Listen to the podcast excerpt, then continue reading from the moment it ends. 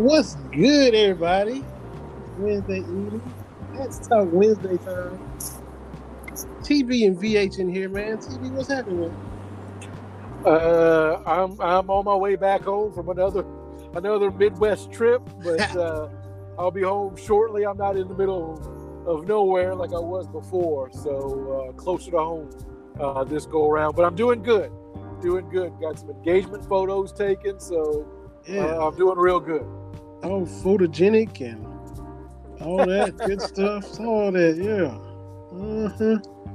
Both of y'all up there just getting a photo shoot taken care of. That's good stuff. Yeah, yeah. It was. We did it on Friday. It was cold. It was 40 degrees and overcast, and, uh, but I'm glad we went ahead and did it. And as always, they make us look good. So that was, that was Yeah. I'm just kidding. I'm just kidding. Uh-huh. But yeah, we, we, we was holding your own in the pick too. We us Yeah. fellas try to hold our own in couples picks. I, we, I know. I have absolutely, absolutely. ain't, ain't- ain't nobody looking at me. That's So, right. man, That's right. So I'm gonna do whatever. But no, do it, do it good. Cannot complain uh, at all.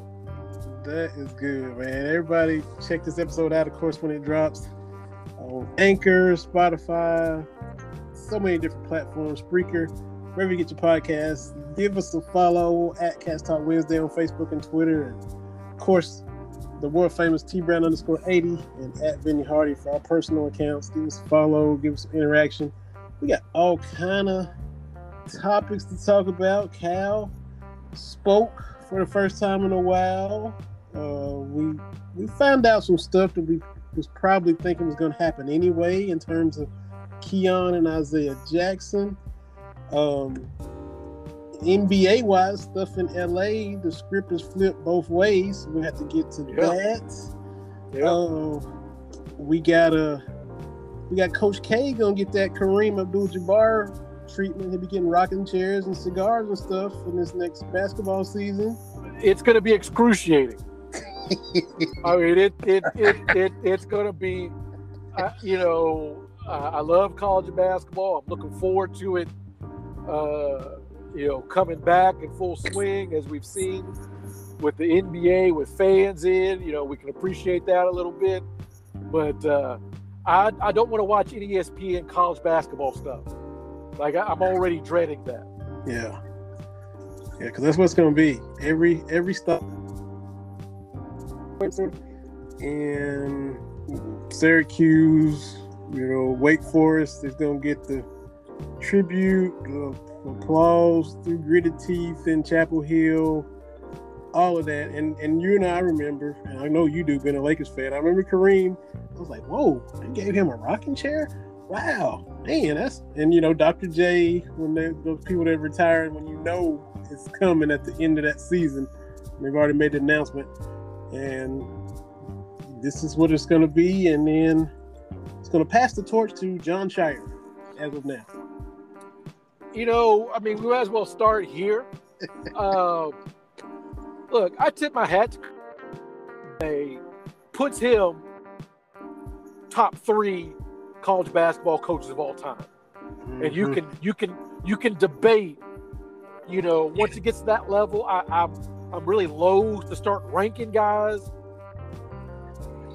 I think Wooden is in a stratosphere all to himself and you know I listened to the uh, the CBS college basketball podcast. Look, I- I, I know John Wooden won in a different era, but it's eleven. Like, you know, it, it's it's really hard to ignore eleven. But that being said, Coach K is your top two or three, right? You know, as Kentucky fans, we don't like it, we don't love it, but it just it is. So it's going to be weird to not have Coach K at Duke. Years. I mean, you and I don't remember when he started. We remember when He couldn't win. You know, he Yeah. had all those Final Four and could not get over the hump. You know, Mhm. from from from Louisville in '86 to get the doors blown off by UNLV in '90. You know, Mhm. there was a stretch where You know, like Michael Jordan was never going to get over that hump. Coach K was not going to get over that hump. Right? So, uh, you know, he won in different different areas. Yo, gotta give So him you have to credit. keep your cap. Uh, he, if anything else, he showed flexibility. You know, he went from Give me four years at Jay Bilas, you know, of Christian Laettner to Zion Williamson. and I, I tip my cap to him because not a lot of coaches can do that.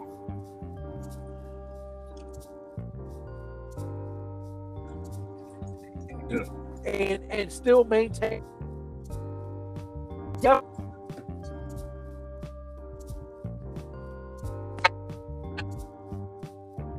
Kentucky fans, We don't. but it is. No, no, no. Um, that's all I'm saying. No. I just, you know, I, I think Duke is doing a good thing with how the replacement plan. Let's go ahead give Yeah. him a tour, which, which I think is deserved, even though it's going to be nauseating Right. for everybody, not you know, not Duke, right? Mhm. Uh, I think he, I think it des- I think he deserves it. Uh, but it's not going to be fun for the rest of us. That's true. That's true. And we got um got Mohammad Ahmad scheduled. I mentioned it last week. This young fella is out in Montana now. He used to, of course, went to UK and used to write for the Kentucky Kernel. I've ran into him covering games and stuff a couple years ago. So finally got it worked out. He's gonna hop on here in about 20 minutes and uh talk all things Montana and of course all things UK. So usually we tweet that stuff out, but it didn't get locked in until just now. So Mohammad will be on. He's of course, you know, TV, you've been out there in that part of the world. He's a couple times behind us. And so he was still working at the TV station and said he well, he thought he was gonna be off, end up having to work, but he's still gonna be able to make a little time to hop on with us. So he's out there repping BBN in big sky country of Montana. So it's gonna be fun talking with him. Oh, absolutely. Uh, but but I, think when you have to replace a legend, and, and Coach K is of that caliber, Mm-hmm. you you have to be very careful because, as we always say, you never want to be the guy to replace the guy. Yeah. You you you can count on your hand the number on one hand the number of successful guys to follow the guy, and I don't just mean Tubby coming after Rick. That's not what I mean. I mean you follow the dude whose name is on the building. yeah. That that's a that's a different animal. I'm not saying replace a successful coach. I'm talking about replacing the dude. And that's a very short list. And I would put UK's own Joe B. Hall as even though, you know, there's some detractors, he he made his own mark, right? So can uh can Scheyer do that? Look, he's not gonna be Coach K right?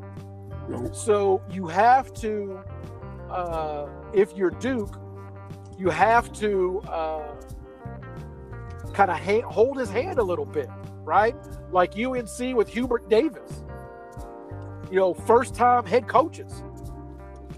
Yeah. Well, how different would that be next year when two of those guys? Second year Hubert and first year Scheyer. That's And, and, and here's the thing, you know, we talked a couple of years ago about let's and how the coaches were getting up there. It is entirely possible that within a four year period, Kansas, Kentucky, Duke, and North Carolina will all have new coaches. It's entirely feasible. mm-hmm.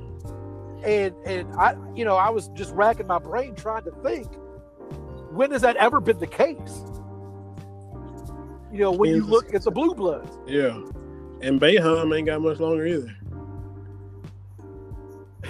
Yeah, you know, I'm I'm loath to put Syracuse in that conversation, but Boeheim No. is a Boeheim is that dude, right? Yeah, You know, he's yeah. the longevity part Right. of it. Uh-huh. Uh, absolutely.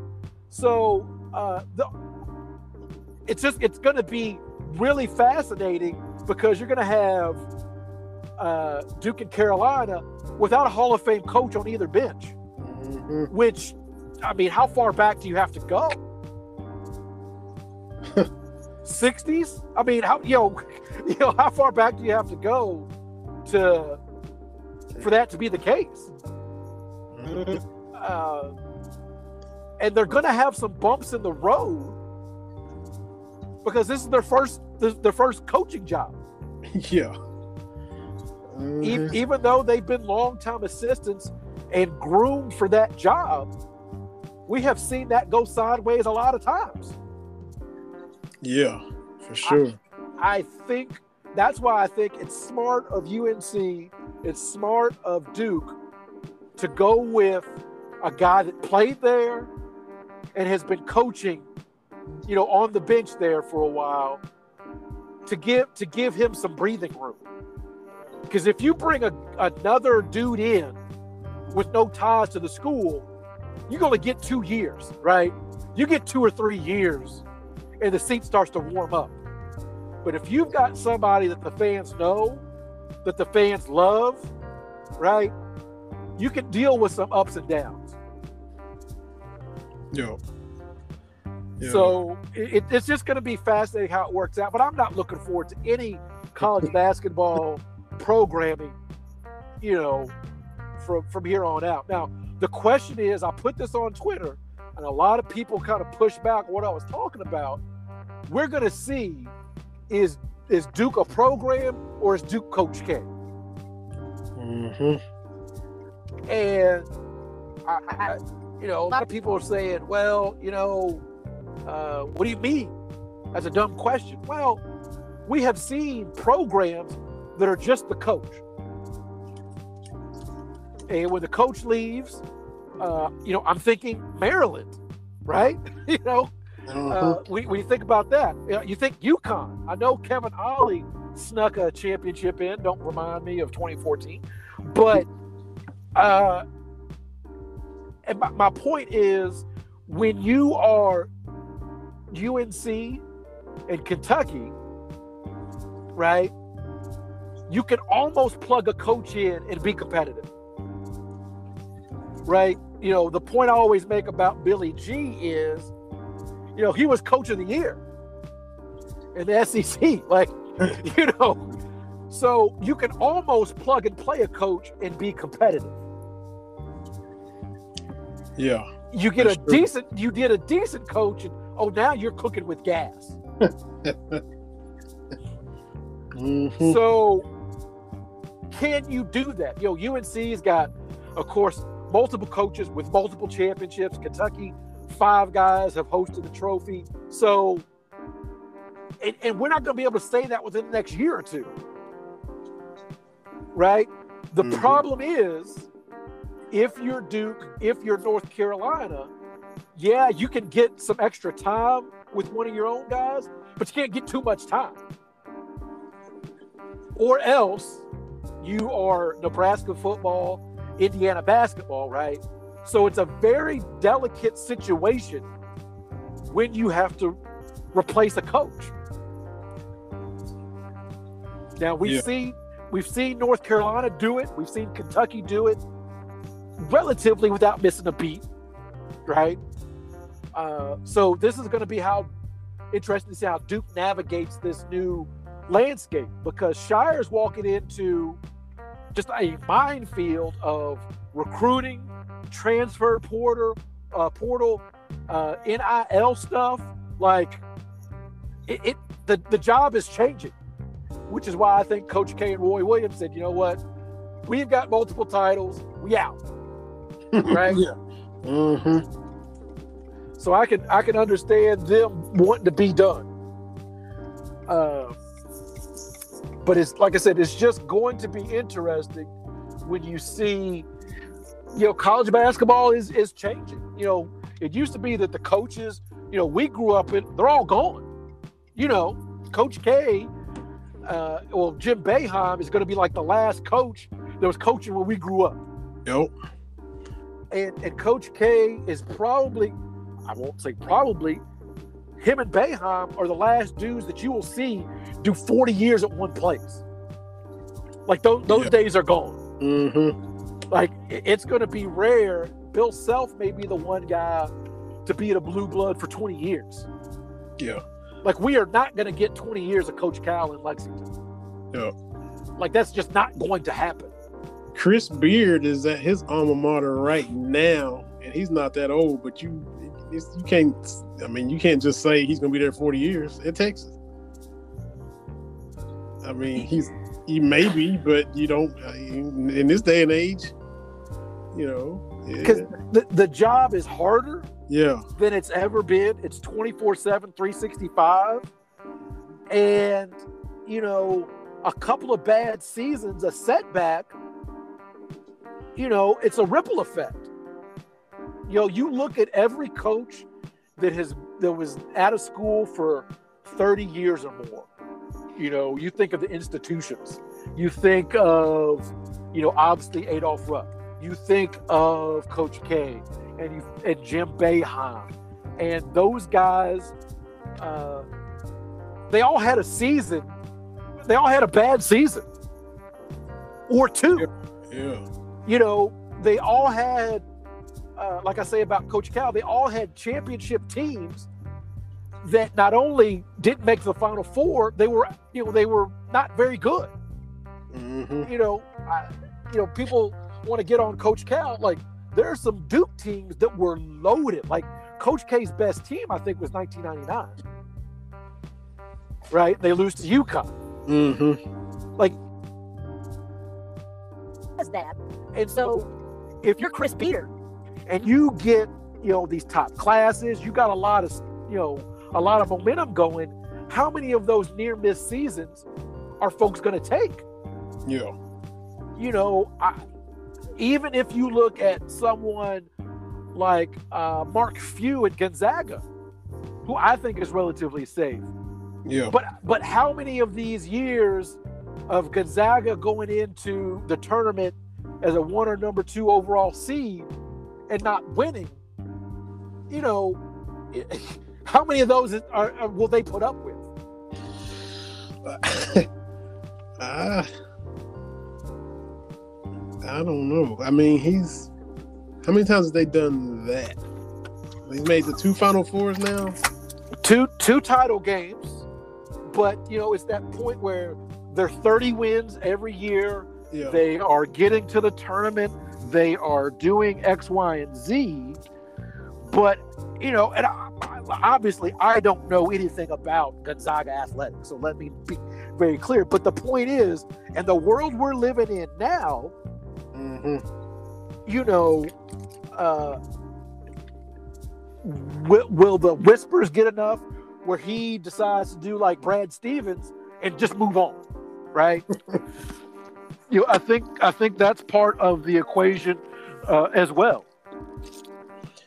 How long before Brad Stevens gets that itch to coach? It's not like he's seventy years old. How long is he gonna sit in the basketball ops chair before he's ready to to make a move? Is he just gonna wait for Jon Scheyer to slip up, or I mean, Well, you know, potentially he could be looking at a situation where it's like, okay, uh, you know, you got Jon Scheyer. What's going to happen there? yeah, Uh, you got Mike Woodson at IU. yeah, So he could be saying, look, in two, three years, I'm going to have my my choice, Mm-hmm. you know, and it, it, it becomes a different situation. So he's in no rush to get back. He doesn't have just to get back. And I mean, I know you had to. I don't know. In, enjoy hearing Celtics news. We, we were, we were talking about Danny Ainge last week about how all this momentum he had for years, and he didn't really didn't really parlay the picks into anything. Didn't really, you know, you just kept waiting. Oh, Boston's about to be loaded. Oh, Danny Ainge is killing the game, and then we we never. It was like the firework that didn't. It was a dud firework at the end. The, the, the problem with all that, the problem with uh, Boston is all those picks don't mean anything if you can't get anybody to want to come. Right? What what Boston was trying to do was use these picks to bring somebody to Boston. But the problem is no one wants to go to Boston. You know, there's a multitude of reasons for that, but people don't want to go to Boston. And and the 2008 title, that's that's a long time ago now. The, the and I didn't realize he had been there since 03. He's been there for 18 years. That 08 title is in eighth grade now. It's a kid, it's about to go to high school since they won their last one. So that's that's a long time for Boston fans. Well, is it though? I mean, it's their one title since '86. So, it, I mean, no, and I'm not trying to be. Well, maybe, yeah, I am trying to be funny. Let me be clear. You know, I am trying to be funny. But, but honestly, see, look, look, the the thing about the NBA is there's only about six places that people want to play, and Boston's not one of them. So if you are Danny Ainge, you've got to just build through the draft, right? You you can't wait on a free agent to come. You know, they were building toward Anthony Davis, but Anthony Davis not going to come play there. Mm-hmm. You know, it's just it it it, it just isn't uh, a situation where free agents will come. I mean, think about this. Boston, with all its history, with all its everything, the two biggest free agents they've just ever signed, dudes that could go anywhere they wanted to go, Al Horford and Kemba Walker. Mm. you know, it's like we, we laugh about the Knicks, but the Celtics are the same way. So, you know, the, the, the thing is, when you're building up with these picks, you, you've got to be very careful. And, and part of the problem with Ainge was he let everybody know that everybody was available. Well, Mhm. you, you can do that for maybe one season, but that can't be how you operate. Right? You can't just say everybody is available to get a, you know, because we want Anthony Davis or Kevin Durant or whoever. No, you can't operate a team like that where everybody knows that any day any of them can be gone. And the coach is trying to build them up, but they know the front office is literally saying any of you guys can go at any time. you know that that that's why uh, I was glad when the Lakers you know pulled the trigger to get Anthony Davis because you know the baby Lakers knew. Look, we can with LeBron here, we are all expendable, right? And, Mhm. and you can do that for a little bit, but you can't do it forever. That's right. We got our guest on here now, coming to us from Big Sky Country, but of course, a UK alum. Used to write for the Kentucky Kernel. He's an award winning sports anchor and reporter for SWX Montana, covering Montana, Montana State, local and high school sports. How about Mohammad Ahmad? Welcome to the show, Mohammad. How you doing, man? Doing good, guys. How are you doing? Can't complain, man. Can't complain. Appreciate you hopping on. We've been uh been working back and forth and your schedule and being a couple time zones behind and and thought you was gonna be off today and ended up having to work and you still hopped on the show with us, man. We appreciate it. Yeah, anytime, man. Yeah, it's you know that's the TV business, man. It's one minute you gotta do this, one minute you gotta do that. You think you're gonna be off, and you realize you gotta do something this day off instead. It's crazy, man. But I I'm glad to be here. I appreciate you guys having me. How long have you been out there in Montana now? It's funny actually. Yesterday I celebrated my one year anniversary of moving to Montana, so exactly one year. Goodness gracious. And already award winning, already getting hardware. Already. Well, let me be a little more specific. I know because my headline on my Twitter is a little misleading. I haven't won an award here, but I did win an award in college when I was, like you mentioned, writing for the Kentucky Kernel. Um, I got an award for writing a cool feature on Lynn Bowden after the team won the Belk Bowl in Charlotte. Um, but that's, I know it seems like I won a TV award. I should probably adjust that, but yeah, that is one award that I've won. hey, you could have. You could have just rolled with it and said, you know, I got a daytime Emmy out here in, in Billings, and but that's coming though. That's right down the road. That's right around the corner, and you'll you'll be moving over and making room in the trophy case. But yeah, I was telling TB, and look, we we both you know been able to cover games and go to games for different websites and stuff and blogs. But I remember you. I, I met you, I guess. I've seen you in passing, but I met you the first time for good. If I'm remembering right, it was Kentucky, Tennessee in Kroger Field, and it was it was that Lynn Bowden year, the year you won an award when he switched over to quarterback. Kentucky had them beat, jumped out thirteen nothing. You know, Tennessee ends up winning the goal line stand and all that. But we were out there in the cafeteria area, and was it was it Brian Milan was out there and several people at that table. That's where I think I met you for the first time back when you was with the Kernel. You know what? That's starting to ring a bell. I I remember that game. I was there. It was a night game, like most of those games were that year. Yeah, I think we did meet at that game. You're right, man. You got a really good memory. You remember better than me. And when you you followed the show, you followed Cats Talk Wednesday on Twitter, and I saw, I was like, I said, oh yeah. So that's that's when it all started coming back. So yeah, um, hate that outcome to the hated Vols, but it was it was nice to meet you and and interact. And now we're talking with you now as well. Um, yeah, it's crazy. Almost two years. Yeah. So have you adjusted from Kentucky to Montana? What's that been like?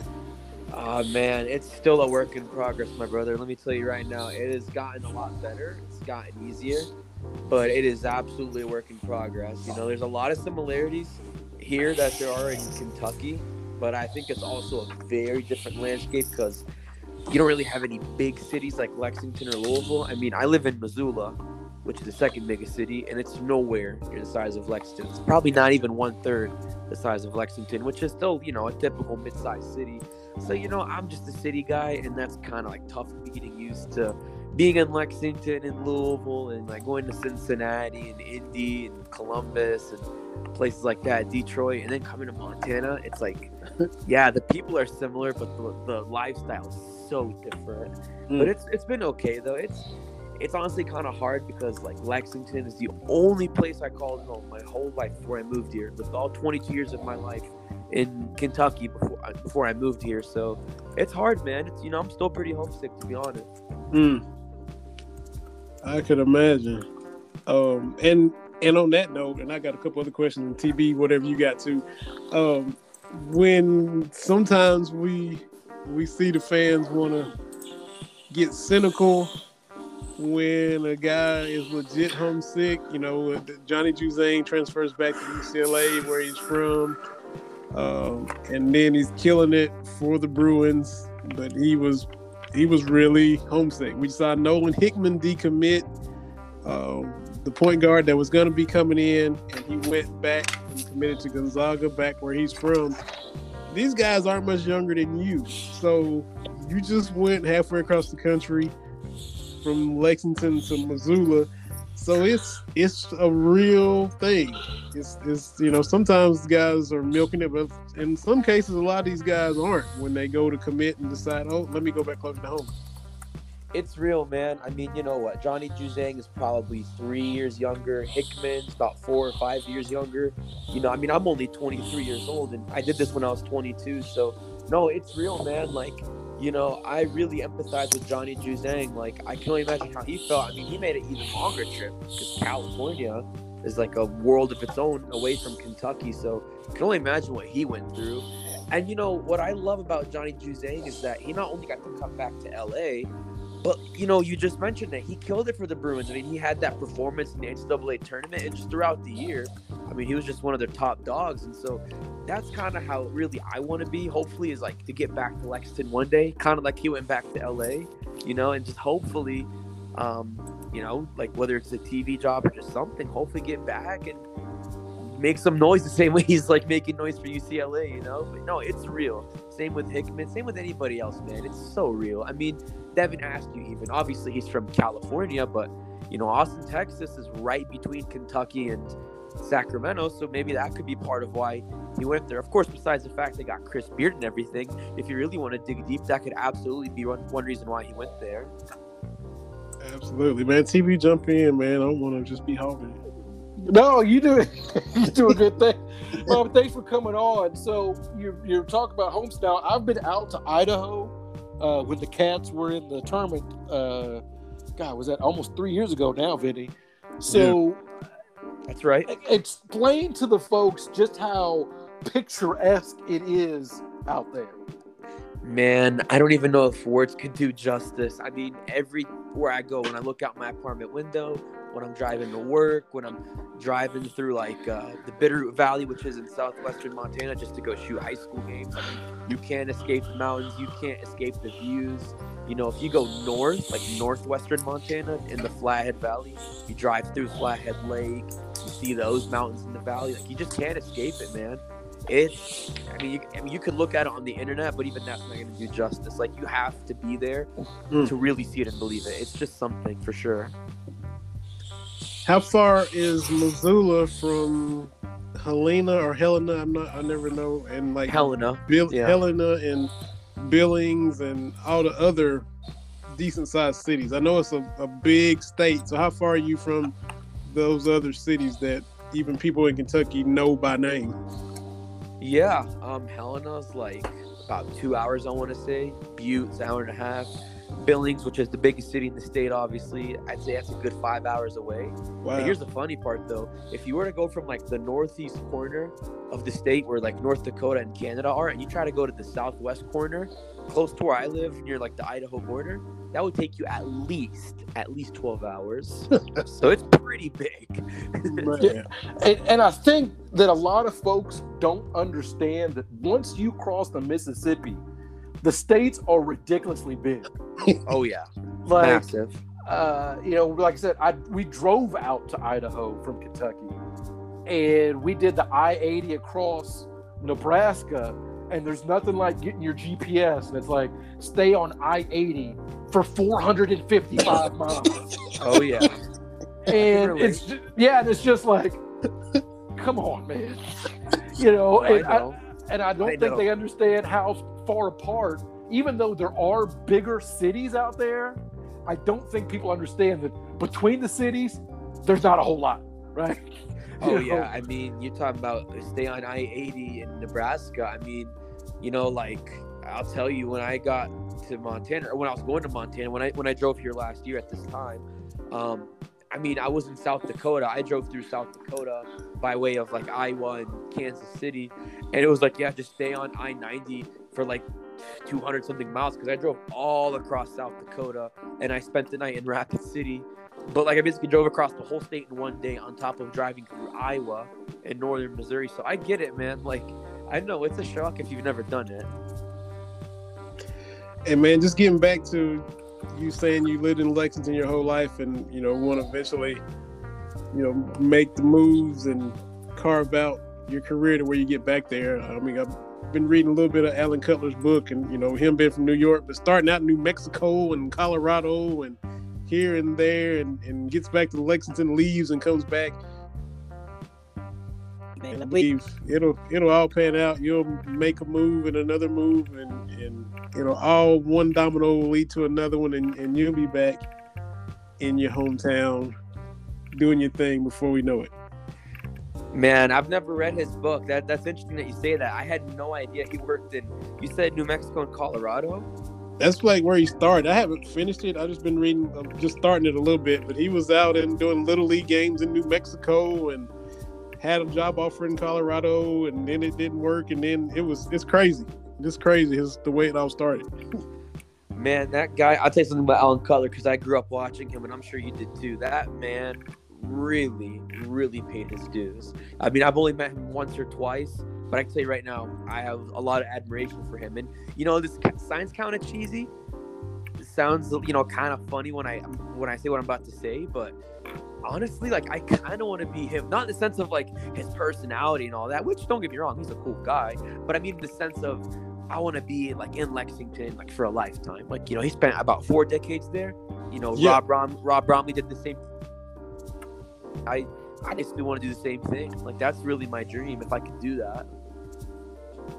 Yeah, and man, he, you know, he might be able to pull some string. I'm not trying to put him on the spot or nothing, but you know, he knows everybody, so you never know, man. You never know. So, but yeah, he was definitely even before the whole Billy Gillispie thing. He was already well established. Everybody knew him.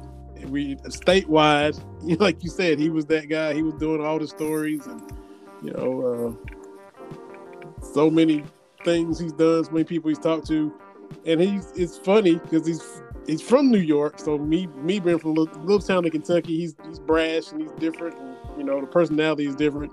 Oh yeah. And when he was working, he could be just focused and you know, not a hey, move out of my way. I got to do this. But he's he is a nice dude when you're just talking to him and get to kick it with him when he's not like on a deadline or something. Just Oh sure, no, absolutely. You know, I like I said, I've only met him once or twice, and it was after he retired, and he, he was pretty nice to me. I mean, you know, obviously he probably wasn't like in the moment doing anything that was important, so you know, he seemed like he had time to greet me and say hi and ask how I was doing. But yeah, no, great guy. Just, you know, watched him on TV since I was young. I, you know, hopefully actually might try to get his book soon.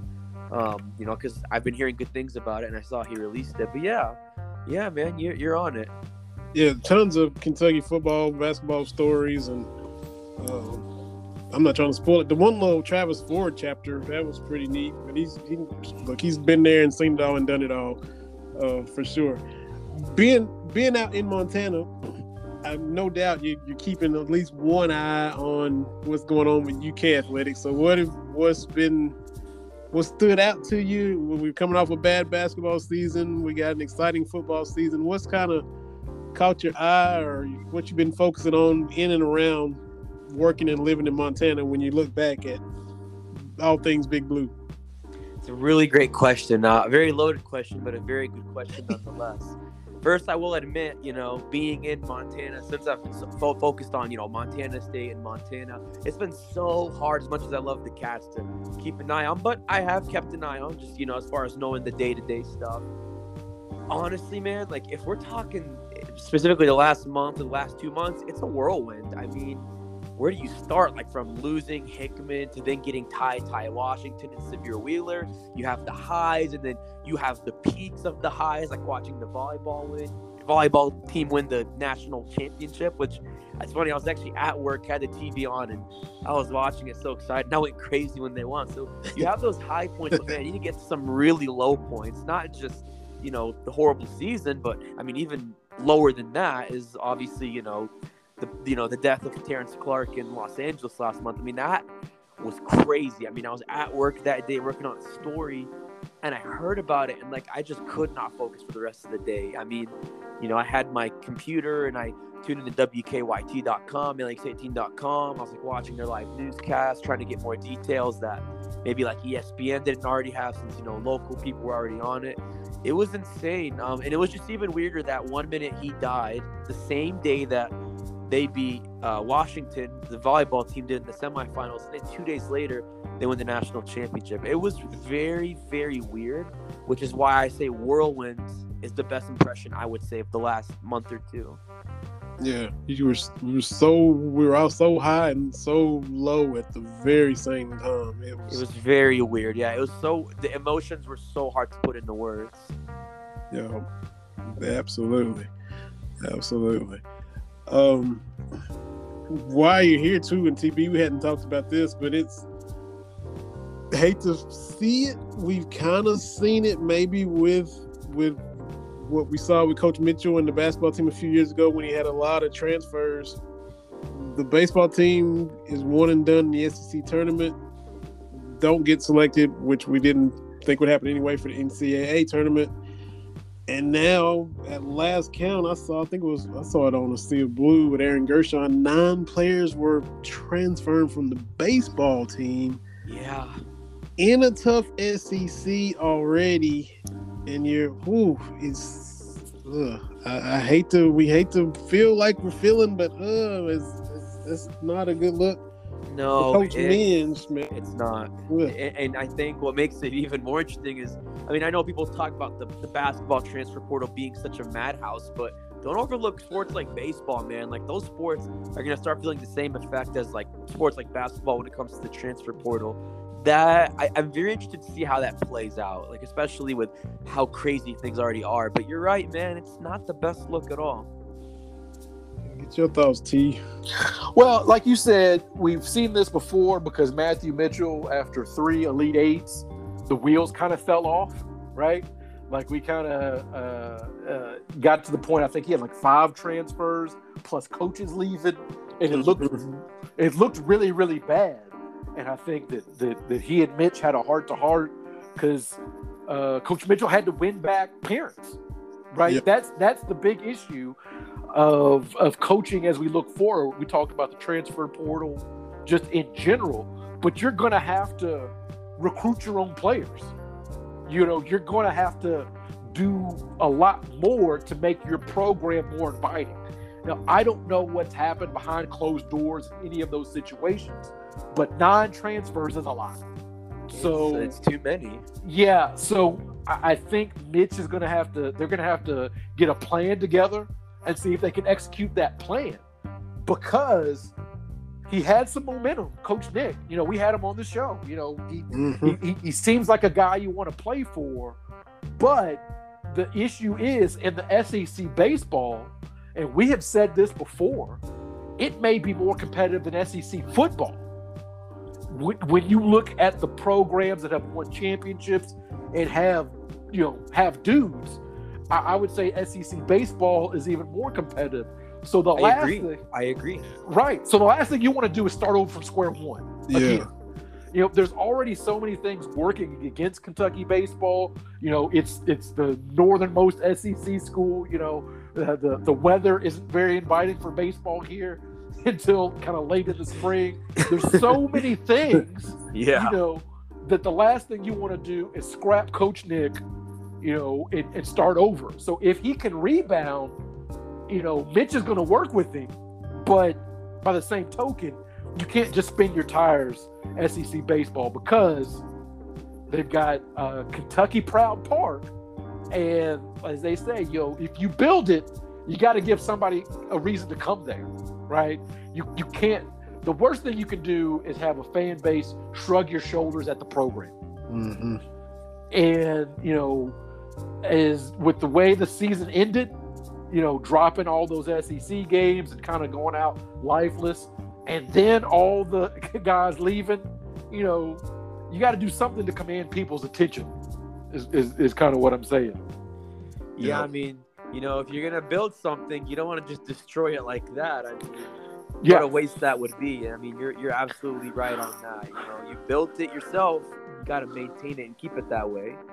Right, right, and and and you know, I, I know Mitch is going to be as as loving as he can, but as Yeah. they say, it's still a business, right? You you you still have to, you know, you, you got to win. It's the name of the game. It's cliche, but it's yeah, you know, you know, if you're winning, people coming and going is not that big a deal, right? Yeah. You know, uh, the one and duns for basketball didn't become a big deal until we went on a four-year Final Four drought, right? Yeah. And then it's like, what are we doing with all these guys, right? You know, you, because you know when people say, you know, one and duns are bad, and I'm like, Anthony Davis, you know, Julius Randle, right, right, right, right. You know, when you Karl when, Anthony Towns. right. And so, you know, the the the the, the way the program's operating, you go to four Final Fours in five years. Oh, it's great, right? But you, you you miss out a couple years. Now everything is on the table. Let's let's figure this out. So I, I I'm rooting for Coach Nick, No right? doubt. I'm I'm Yeah. rooting for him because, like I said, we had him on the show. You you you see him around the the media, and he seems great. but you just don't know what happens behind closed doors, right? You know, And sometimes a lot of the, a that's the lot of times, even as media, we never truly will. Yeah, yeah, but I, I have to. But we're, I think we're all in agreement. Even with the transfer portal, nine guys leaving, man, that's that's red flags. Oh yeah, Yeah. hundred percent. No, I'm with you guys on that. Like I said, yeah, we agree on that. You know, uh, it's just yeah, it's, to say the least, it's crazy. Yeah. But- And and also because you look at the athletic department as a whole, and and the standard is a whole lot different. Like back in our day, it was men's basketball and that was it. Back when I was at UK, like we mm-hmm. had we had those teams. You know, we had baseball and volleyball. We had them all. And, I'm not and, trying and to football, kind of. yeah, I mean, of. we had we now my freshman year we had Mo Williams, who was a joy to watch, but it was just, you know, we had those teams, and I'm not trying to disparage the coaches and players or anything, but the emphasis wasn't there. Right. But in the last 10 to 15 years, I mean, you've got volleyball winning a championship, you know, knocking on the door. Softball didn't quite get it done this year, but softball is a national power, right? So Oh yes. In Montana, I can tell you it's a pretty big deal out here. So imagine, imagine SEC schools like Kentucky. I, I get it, man. I covered that. I, I know. And Yeah. so, it, so you've got all these other programs doing well. You can't be the one program that's not pulling your weight, Mm-hmm. Right? You Mhm. can't be the only program moving backwards as everybody else moves forward. Like that's not going to work. So You're right. They got to they got to do something. Yeah, Couple- and what, what that something is, I honestly don't know. I mean, you, I haven't really followed the baseball team as extensively as you guys have, but yeah, it's it's crazy. But you know, There was kind of a point you made. It was very brief, but I want to go back to it. You were talking about the the Coach Calipari drought. You know, since 2015, haven't made a Final Four. Closest they got was you know nearly winning two Elite Eights, only to watch it fly away. Um, you know, when you see that with the basketball team, and then you see obviously what happened last year, you know, and you see guys like Devin Askew leave and transfer, and you know stuff like that. I mean, do you, do you think that sort of the same sentiment that you're talking about with with basketball, or I'm sorry, with baseball? Do you think that same sentiment is why you probably heard things like fire Cal and get rid of Cal? Like, you know, is, is that it, or is just the the Big Blue Nation just that madly, rabidly insane? Or is They're it rabid- both, I guess. They're, they're, Insane. they're insane. I mean, because the last thing I'm going to worry about in my lifetime is Kentucky basketball being good. Like, I've got asteroids to worry about. I've got the zombie apocalypse to worry about. Like, Kentucky basketball being good, you know, I, I, it, because it's going to be good. Because the will is there for it to be good. So, if that means Coach Cal's got to go, whatever, Kentucky basketball is going to be good right? That's why last year was so rough because it was the worst year we have seen since the Great Depression. Okay, so you know, I mean, literally. right. So people will allow because the, here's the thing about this, the all the moves this past off season. Everybody said when the team was one and six, Cal's got to do something. Like we've got to see some major moves, and so we have seen major moves on the coaching staff, players coming in. Like Cal, Oh did- yeah. He did what he had to do. Man, I'm excited to see those transfers. Grady to Tshiebwe, all those guys. Yeah, and, and and where I've been, Vinny, you know, C.J. Fredrick. you oh know, yeah. Yeah. Yeah. They're, they're they're high on him uh, in uh, in Iowa. So Cal doing it is completely a separate animal from everybody else, and it's hard to you know apply what Cal or whoever the men's coach is, right? It's hard to take that and apply it to anything else. I think maybe Coach Skinner has built that up where you just kind of say whatever he's doing is going to work out. Like he's built up that capital, right? Mhm. You know, Oh yeah. maybe Coach Stoops a little bit. I think if he gets to eight or nine wins this year, okay, he's built up some capital. We're going to trust what he does, right? But but Yeah. everybody else, you know, well maybe Coach Lawson for softball, but but Mhm. Coach Nick baseball, like, hey man, you got to. I'm from Missouri. You got to show me something before I before I extend that benefit to you. and Coach Skinner built it, and he didn't. He wasn't in the microscope, and that's in the we just it is what it is. He wasn't in the microscope or or the the bullseye that even Coach Mendes is under. Because it, it it might not have been rumblings when he was struggling in his early years. It just you know because it's it's volleyball. There is a core audience that likes it, but the whole fan base wasn't rabid about man Skinner got to go. He better get it going. So he was able to take his lumps without feeling maybe as much pressure as Coach Mendes is even feeling right now. Yeah, and the problem with Coach Nick is, you know, he had that really great first year where they made it to a super region and played at Mhm. Louisville, and there are dudes in the minor leagues working their way up from Kentucky. You know, it's one thing for folks to look at like what Devin Booker's doing in the playoffs, what Julius Randle's doing in the playoffs. Oh, let's not get say- into that part. I don't know about getting into Julius Randle in the playoffs. with all due respect. But, Well- but believe me, I love the guy to death. He's like my top, one of my top five players from the last decade. But anyways, go on. Well, well, I'm just saying, you know, he's what he did at Kentucky. I think is underrated. When you go back and look at it, uh, he gets overshadowed because, of course, he's not Anthony Davis.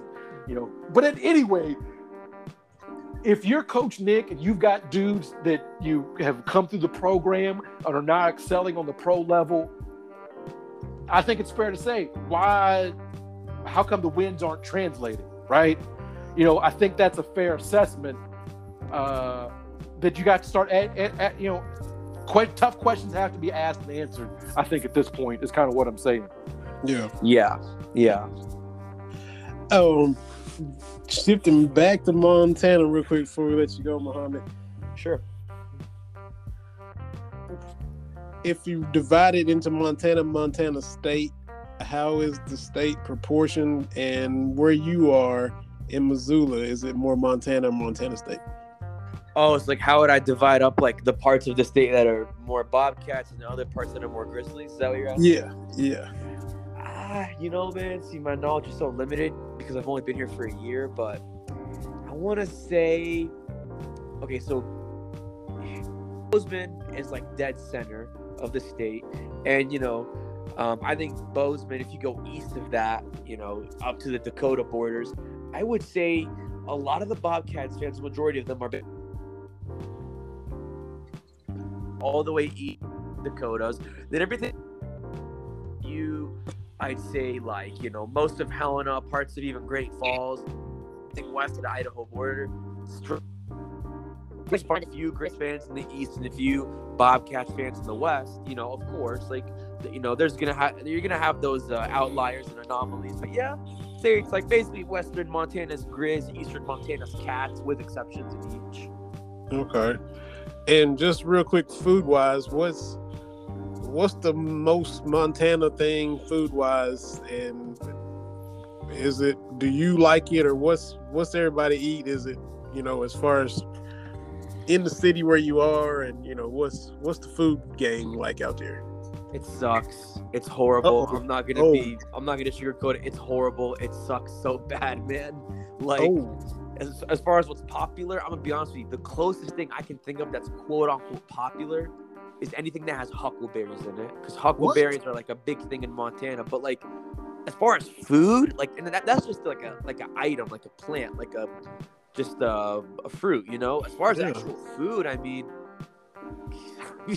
I don't know, man. Like, it's steak so all the time. generic. Like it's just so bland. Like you don't really have a lot of like quote unquote non-American sounding foods like burgers and steaks and hot dogs and fries and wings. Like the closest you'll get outside of that is like there's a few Thai restaurants, there's one Indian spot.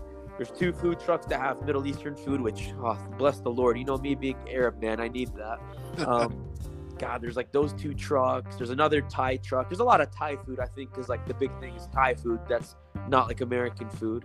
Um, I mean, that that's it, man. Like, it's just really most of it is just typical corporate stuff, like McDonald's, your pizza places like Pizza Hut and Papa John's. Um, I mean, yeah, man. Like, it's just pretty generic. Like, I mean, it's nothing compared to Lexington or Louisville. Lexington's got like Korean, lots of Middle Eastern, lots of Asian, lots of African, and even the American, quote unquote, American food in Lexington is so diverse as far as like how they present it and how they serve it. It's just boring here, man. like, that's honestly my least favorite thing is the food. I'm not Man. gonna lie about that. I'm sorry I even asked you, man. My fault. Hey, it's okay. Hey, like I said, some questions just have answers that need to be brought up. it's okay, man. No need to apologize. Well, man, I sure appreciate you taking the time to hop on, making your schedule work out to hop on with us, talk some cats, talk some Montana, hit all kinds of bases. Um, definitely doing big things. Hopefully, we'll see you in Lexington sometime for sure. And when it works out again, as we get closer to football and basketball season, man, love to get you back on here again with us, man. Hey, and if you guys want, man, you know, you can get me back on even before that. Like, I definitely would be down for this summer. I think the summer would be great, you know, to chat with you guys if you so please. But yeah, for sure. Definitely, man. Definitely. We love good guests like you. We always enjoy it. Enjoy getting to, to chop it up. And uh, it's been fun talking with you, man. Keep doing your thing out there.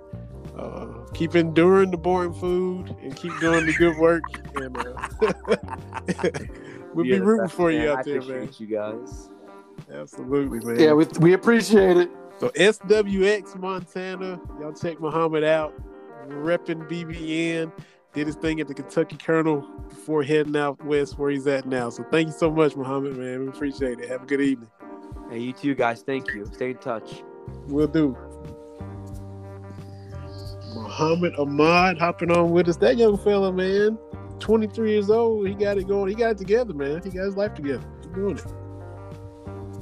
Yeah, that's that's fantastic. You know, I think uh, you see these these young guys, uh, the trail. You know, talking about you know what Alan Cutler had to do, and a lot of guys had to hop around. A lot of folks, you know, Lindsay Golf, who we need to have on. You know, she was yeah here in town, and now she's in Savannah doing her thing. She's sports director uh, down there. So uh, you look at Anna Tarullo, who I think we've had on. We did, we did. We gotta get her back because you weren't able to be on when she came on. Yeah, and yeah. Uh, we gotta get her back on. Sure. Yeah, you know she's back. You know from West Virginia back to doing uh, BBN tonight uh, with Keith Farmer. So uh, you know keep working hard, and I'm sure I'm sure he'll I'm sure he'll be back. For sure. I even uh, messaged my niece, uh, which she's she's almost like our daughter because she was she was two two years old when we were dating and got married, and now she just had her first son. So we're about to go down there and see him in a few weeks. But she lives right there close to Savannah, so some of the tweets Lindsay was tweeting about, I, I linked my niece into it just to say, hey, you this girl she used to be in Kentucky, and now I don't know if you know her or follow her or watch whatever news channel she's on, but um, my niece lives right there in in Lindsay's market, so that's kind of cool. Um, with her, all the things she's doing, and of course, everything with her going through COVID, we that was well documented and, and bouncing back and uh, still doing her thing down there in in the Savannah area. Yeah, yeah. So great to great to talk to somebody from Montana, uh, still representing the Big Blue Nation out there. Mm-hmm. And so you were you was close to Montana. His he said he lives close to Idaho. You almost you almost got out there. yeah, you know, like we talked to Jack Pilgrim last week. Every time I look at a map and I think, man, how did I do that? Like, it just it's still not registered. Yeah, unbelievable, unbelievable. Speaking of stuff not registering, but you are officially up in Cubs Nation. You know, you fly to W and you was on the Cubs podcast, even though you and Homeboy started talking about the Lakers. You're part of Cubs Nation now. The Cubs Pirates game the other day, when the dude for the Cubs just starts running back to home plate. And Javi, Pirates Baez. first baseman, yeah, the Pirates first baseman chases him, and they end up getting a run, and it was just straight up yakety sax, pure comedy from the Pirates. It was unbelievable. But you know, your your team was the beneficiary of that, and as low as things have been for the Pirates, they they set the bar even lower the other day with that. Yeah, and Javi Baez, he he his base running. I mean, he's you know he's not Rickey Henderson. Let's be clear, but but he is is kind of known to kind of manufacture runs like that. It's just the way he plays.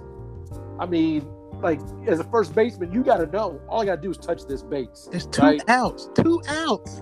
And the, the the best part is as he forces the run in, he signals safe. Baez does. then he runs to first, forcing a bad throw, and now he's on second. And the Cubs win that game by one run. Unbelievable. So you know, there's a measure of uh, you got to make runs when you can. You know, you can't just assume anything. I, I think is the is the takeaway uh, uh, by that. So yeah, that that Cubs play that was definitely uh, the missus and I we definitely had fun with that. Yeah, and our our buddies at uh, the KY Sports guys, which we had them on, got to get them back on. Uh, Coach Hurt is a lifelong Pirates fan, and he was the girls' coach at Metcalfe County. Who's out there? He tweeted it out the other day. Um, his first gift that somebody gave him now that he was superintendent was a shirt that had the Pirates logo on it, and underneath Pirates it had hashtag Just Step on the Bag. So Yeah, that was yeah, and uh, a lot of the social media accounts, uh, I can't remember Angels or Athletics or something, just showed a routine play at first and tag the Pirates in it. You know, I love it when the social media teams start uh, start feud with one another. I gotta think somewhere Barry Bonds is like, you know, I know he of course went to the Giants, but he's got to be like, thank you because his, you know, most dubious play as a Pirate was being unable to throw out Sid Bream from shallow left field back in '91 when my Braves went to the World Series. I think Barry Barry's is off the hook now. This this kind of trumps that. Yeah, yeah, ab- absolutely. I think uh, I think I think so. So we talked Coach K. We talked uh, a little bit about Coach Nick and the baseball team.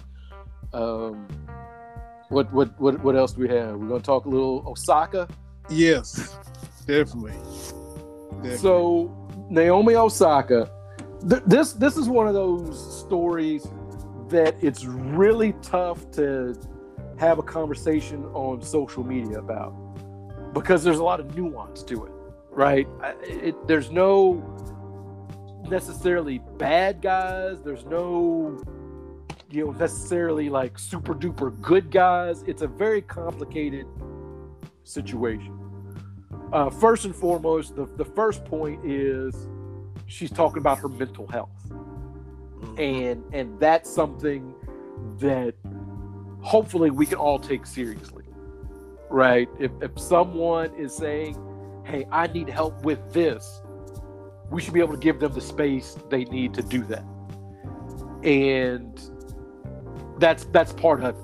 And you know if she needs to step away and not play which she withdrew from the french open so be it. That's one piece of it the second piece is her saying that she doesn't want to or she you know part of her mental health is she doesn't want to do the required interviews and press conferences. And that's a piece of it as well. The what she said there basically osaka naomi what she said was this is a bad situation for me. And and so everybody on all sides of the issue are now debating press conferences. Are they necessary? Blah blah blah blah blah. I think they serve a function. The biggest gripe I have with most of the media is they there's a refusal to acknowledge that the media has some culpability and people not wanting to deal with them. If that makes sense. It's it's it's not to get too political, but you see all this stuff with the police officers, they always just say it's a it's it's a bad it's a bad apple, right? Or you know, it's a it's an outlier. Well, you know, you have to, I think, take a stand back and you have to say, why does everyone dislike me? Why you know why does everyone dislike my entire profession? What have we done to bring this about? Right? You and I have sat in multiple press conferences, right? Mhm. And we have seen folks it become adversarial with the interviewee, uh, E, be it coach or player. We have seen, I have seen, I won't put words in your mouth. I have seen uh, writers, media folks try to get a tidbit of information, a soundbite, if you will, to kind of run with it. Mm-hmm. Uh, I, I think if more media types would say, look, we have to do better on our end, then that I think that's a good discussion. But instead, they've hunkered down and we're part of the process. You know, and, and, and I, I get that to some extent, but you have to acknowledge that you're part of this. You know, part of the situation is it is adversarial by nature. Asking someone questions they don't want to answer, it's adversarial. It is. It absolutely is. But I think what athletes take umbrage with, as I break out my thesaurus, Ooh. is there's this need for a gotcha moment. And when I say that, this is what I think about. Do you remember the Allen Iverson practice press conference? Yo. And all we got out of that was he's just talking about practice. Mm-hmm. And that became the takeaway, right? Come to find out, you know, he had a close family friend that had been killed. He was going through some stuff. If mm-hmm. you ever watch the full press conference, number one, Allen Iverson kept it as real as any athlete we've ever seen. Nope. Allen Iverson was probably the one dude in the last quarter century that what you saw on the court was what you would see off the court. Like wherever you saw Allen Iverson, he was Allen Iverson. Right? And not too many people are like that. Period. Right? You you know, you may have work Vinny, you may have husband Vinny, you may have hanging with your boys Vinny, you've got Cats Talk Wednesday Vinny, Yeah. but most of us will shift. Um, Allen Iverson was a dude that never shifted, Yeah. right? What you see is what you got. So you go back, you watch that press conference, and you see a man being that real, that open, that raw, talking about losing his friend, talking about all the expectations of being the face of an NBA franchise, right? All this stuff he's trying to do with his community. I mean, it is a great 20 minutes once you get past the practice, all he was saying about practice, he's like, I am doing all this stuff. I am dealing with all this stuff. And Mhm. y'all are hounding me about practice. Yo. The nuance was lost. And so, if you are one of these athletes coming up and you see that, why would you open up to people?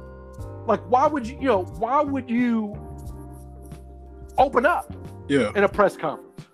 Right down. Yo. Because you see what the machinery did, right?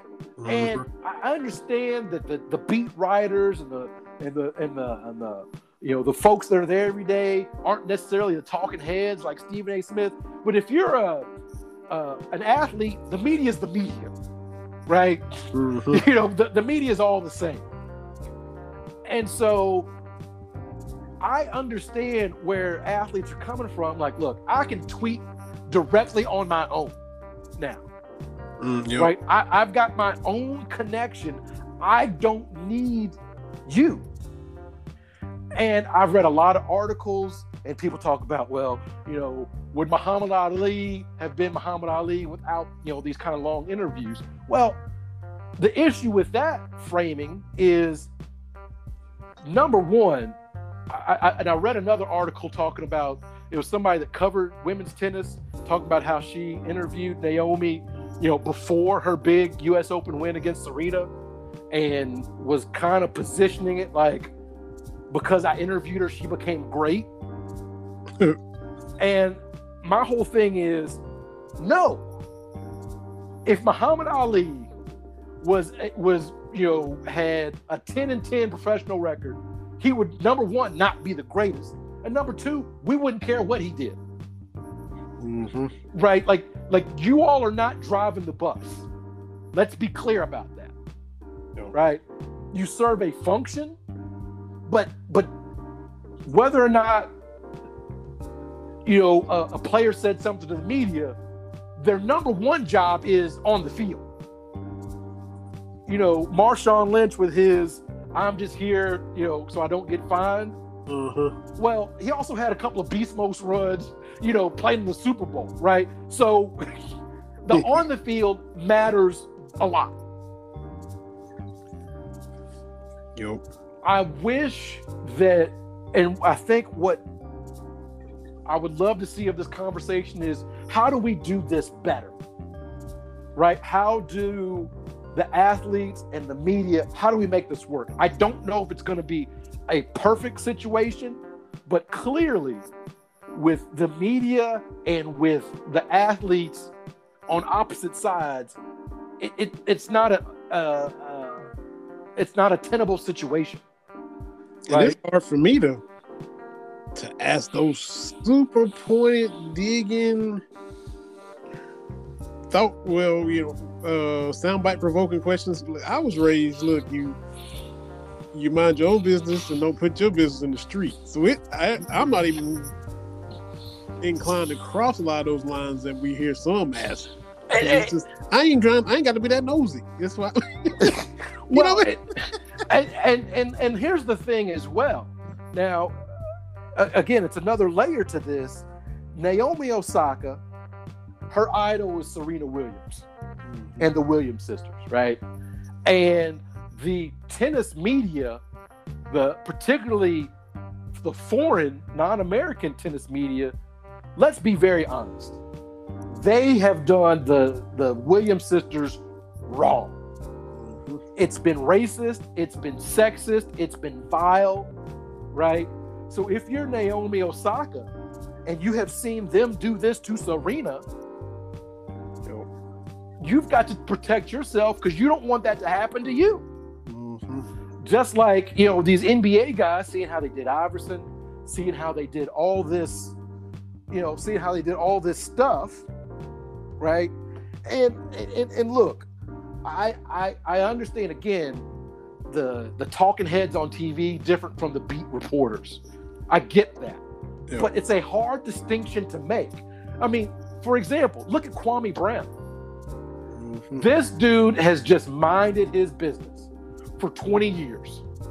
And everybody, every time the NBA draft comes up, every time some NBA, you know, high draft pick doesn't pan out, who is the measuring stick?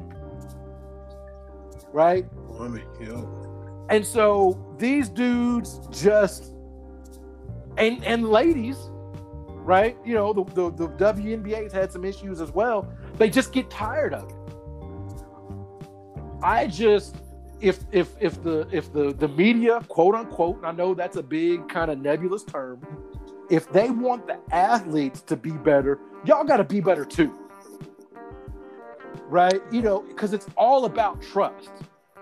When you look at Kyle Tucker and what he does for the Athletic, he gives the Big Blue Nation just great stories on the players, on the recruits. And the number one reason they trust him. Right? That's what's missing. Mhm. The, these folks know he's not trying to get a gotcha. He's not trying to. And, and, and look, he reports bad stuff too. Mhm. You know, it's not like he's kid, he's treating Coach Cal with kid gloves, right? But if the people know you're going to be fair, they will talk to you, Yo. e- even if you're harder than others. I, I say it all the time. Jerry Tipton, every uh, big time college program needs a Jerry Tipton. Mm-hmm. you you need a guy who is going to say to the coach that yes, your poop stinks. Like you need that guy, right? I, I think you know you, don't need everybody buying. And I'm not saying that uh, you know, that people buy into Cal all the time, but we talk about it is Calisms. But I and, and that's I listened to Bomani Jones podcast day, talked to Howard Bryant, seen Howard Bryant and others on uh, Twitter talking about it, and it's like you're missing the point. Like you all in the media, a lot of these folks, you just want to be this way because you can. Mm-hmm. And when players say, look, I can tweet out what I want, right? I can do what I want. I don't need you to tell my story. I can tell it myself. Well, then you want to get upset about it. Instead of saying, we all need to be better with this. Mm-hmm. That that's my issue is, hey, look, we can all do things better. Because I, I'm tired of being talked down to by you know these sports writers. You don't understand what we have to do. Yeah, we do. We do. Mm-hmm. Right? You know, and, and that's why you get, you know, I'm just here not to be fine. Mm-hmm. That's why you get Bill Belichick. We're just moving on to Cincinnati. But and and Bomani Jones conceded this point when someone asked Bill Belichick a football scheming question, he will go on and on about it. It's the stupid questions that he doesn't have time for, right. right? And and, and you know, look, I love sports writers. I try to fancy myself as a sports media person. You and I both quasi, sorta, maybe kind of, right? I, I, I get that, but it's just sports. Yep. It, it's just sports. Um, I I can I can feel this rage if you know somebody's interviewing the president and he's not giving a straight answer. Okay, yeah, you need to make sure the president answers these questions. You know, I want my regular reporters, you know, like the troubleshooter, you know, you know, why is this four-way stop here? Like, you know, that's what I want. You know, who's embezzling money? Like, yeah, but this is just sports at the end of the day. Mm-hmm. The people that really need to get the questions asked, that never have to get the questions asked, it's the owners, it's the GMs. I mean, think about this. Your man, Daryl Morey, a couple years ago, free Taiwan, right? Yep. What did he have to answer for? Nothing. Who do they ask? LeBron James. Right. And it's like, well, then people will look at LeBron. Why is he having to answer for this? Yeah. You know, when when labor disputes are coming up, it's the players that have to answer for it. Jerry Jones ain't giving an interview. Mm-hmm. You know what I'm saying? What you know, James Dolan running the Knicks. Who's asking him, what are you doing? He's not gonna answer any questions. Mm, yeah. So I'm sorry, sports writers, that you want to hammer the Naomi Osaka's of the world. You want to hammer these these these low level folks, and it's and it's ridiculous.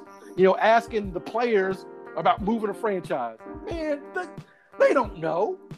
Like that's above their pay grade. Yep.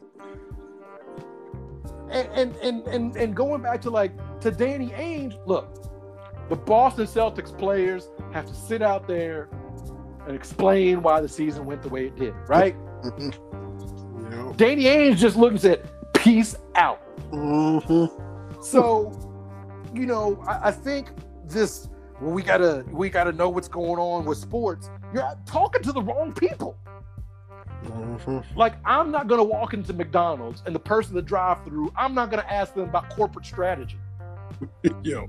like you know it, it, it's it, it's hard to register that lebron james is just an employee Mm-hmm. right you know he's he, he, a, a highly compensated influential employee but he's just an employee he ain't the dude that signs checks Mm-hmm. if you really want to get to the heart of the nba and the nfl you've got to talk to the big dudes and those dudes never talk Never. they never say anything. I mean, they're there when they hire a new coach, or they get a big free agent. But when things go south, they don't say nothing. Good job if you can get it. So, uh, uh, like I said, it's multifaceted with Naomi Osaka. Uh, she's got to do what she feels is best to protect her mental health. That's right. You know, and if and if she says that she'll take the fines, you know, I I, I honestly was when it first came out, I was like, they've got to figure out uh, a way to make this work. And then all the Grand Slams came out. You know, they had to puff out their chest a little bit. And it's like, come on, you got to let cooler heads prevail. Mm-hmm. You know, you, there, there's there's got to be a way we can make this work. Now, the one thing I will kind of say to uh, Naomi Osaka, you know, she's talking about, you know, people ask her questions and it makes her doubt herself. That is part of being a professional athlete. Mm-hmm. Like we talked about with Coach K, and you and I are old enough to remember when Michael Jordan was never going to win a championship, right? You you're gonna you're gonna get those questions.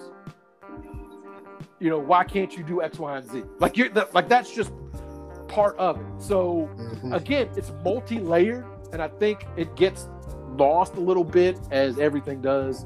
You know, once it's kind of out there, uh, everybody's kind of coming from their whole uh, perspective. So I, I'm of the mind, like, look, we do need those press conferences. I believe to, to ask you, you ask questions, right?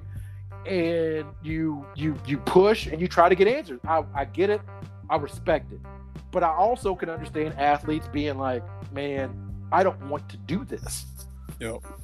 Because what happens is the the the media, and I hate saying the media because the media is responsible for everything. But you know, depending on who you talk to, but there's a disconnect because you know the media starts framing things, and that's how we see people, right? We that's why Kwame Brown is quote unquote a bust, right? With the media kind of frames things, and I think there's a disconnect with how we see the athletes as real people, and that's why we're seeing these people act a fool in the stands. Mm-hmm. I think that I think that's part of it. Yeah. We we don't see the athletes as as human. Like you were saying, there's some places you probably wouldn't go to ask a question because of respect, because you understand. Yeah, LeBron James, he's a good basketball player, but he's still a man. Yo. He's he's he's still deserving of what you would give a man. That respect, right? Mm-hmm. But if you're dis- disrespecting the athletes and the fans consuming what is out there, you know, it's no wonder that fans are having this ownership, right? Mm-hmm. And and we we're look, they've got to nip this in the bud Yo. because it's escalating. You know, whose The- their minds. The the the fan, what was that? Uh, in was it in DC or Philly that got out onto the court? Yeah, DC. Just run out. you, you look, you can't have that, man. Uh, that segues into uh, look. As long as everybody does what they're supposed to do, that keeps everything at balance, right? Uh, and what I mean by that is, in every situation, everybody's got a role to fill, right? And when you step out of that role, that's when things go askew. Like you can mess up at your job, and your boss can come in and say, "Look, Benny, you didn't do X, Y, and Z. Let's take a look at this. Make sure we don't do it again." Okay, that's one way to do it. But he can't come in yelling at you like Samuel L. Jackson, right? Like that's a different conversation. Yeah. Yeah. And so, as a fan, you can come in, you can cheer, you can boo. But when you start crossing that line and see people, uh, you know, sticks and stones, no, man, no, no. Words can cross a line. There's stuff you can say to another person where, look, we got to fight. That's why I love your boy Vernon Maxwell. when that dude in, uh, I think it was Portland, said something about his stillborn daughter, Mhm. He's like, I'm gonna take care of this. I ain't telling security.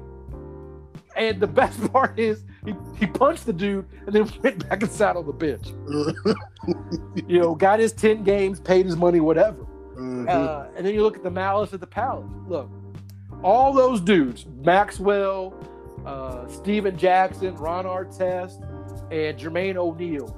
If you listen to them talk about those instances and other athletes that have gone to the stands, not one of them has ever said, "Yeah, I shouldn't have done that."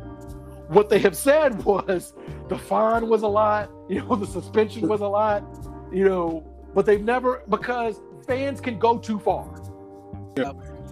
And I don't believe that people go to play basketball.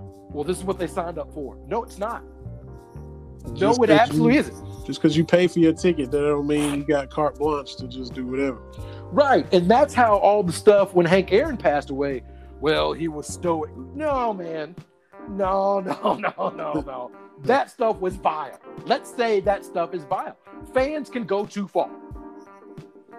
You, you have to, and I think it's a league, as a, you know, when you look at colleges or whatever, fans can go too far. You look at some of the cheers uh, that uh, the the Maryland uh, student section had for JJ Redick. That was some vile, vile stuff. The the Cameron Crazies have gone to bad places. Mm-hmm.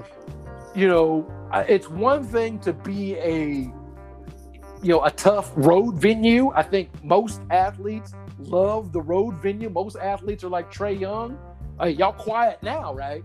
Yeah. I think most athletes love that. But you can't go to certain places. In, and I think the media and, and the, these leagues need to, you know, basically say, like, look, there's going to be a fan code of conduct. You know, we don't need another malice at the palace. Mm-hmm.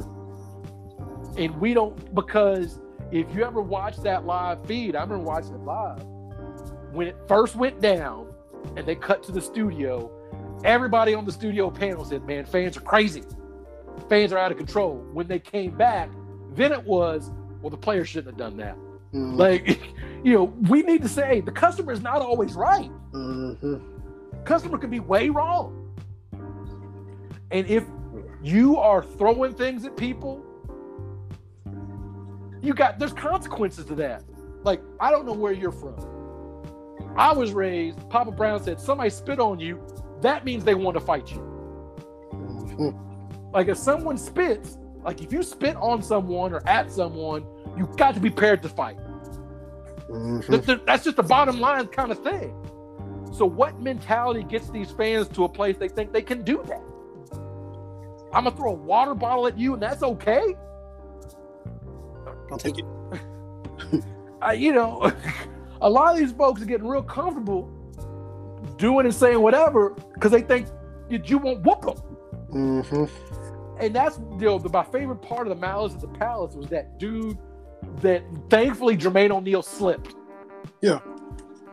Because he had all what 280 pounds. Like he pulled that punch back from Auburn Hills. Like he, Yeah. like you know, every time I see that clip, I'm like, thank God he slipped. He would have killed that dude. But, Mhm. when, but there's that moment where he's approaching and getting ready to pull back, where the fan is on the court is like, I have made a poor decision in my life. Mhm.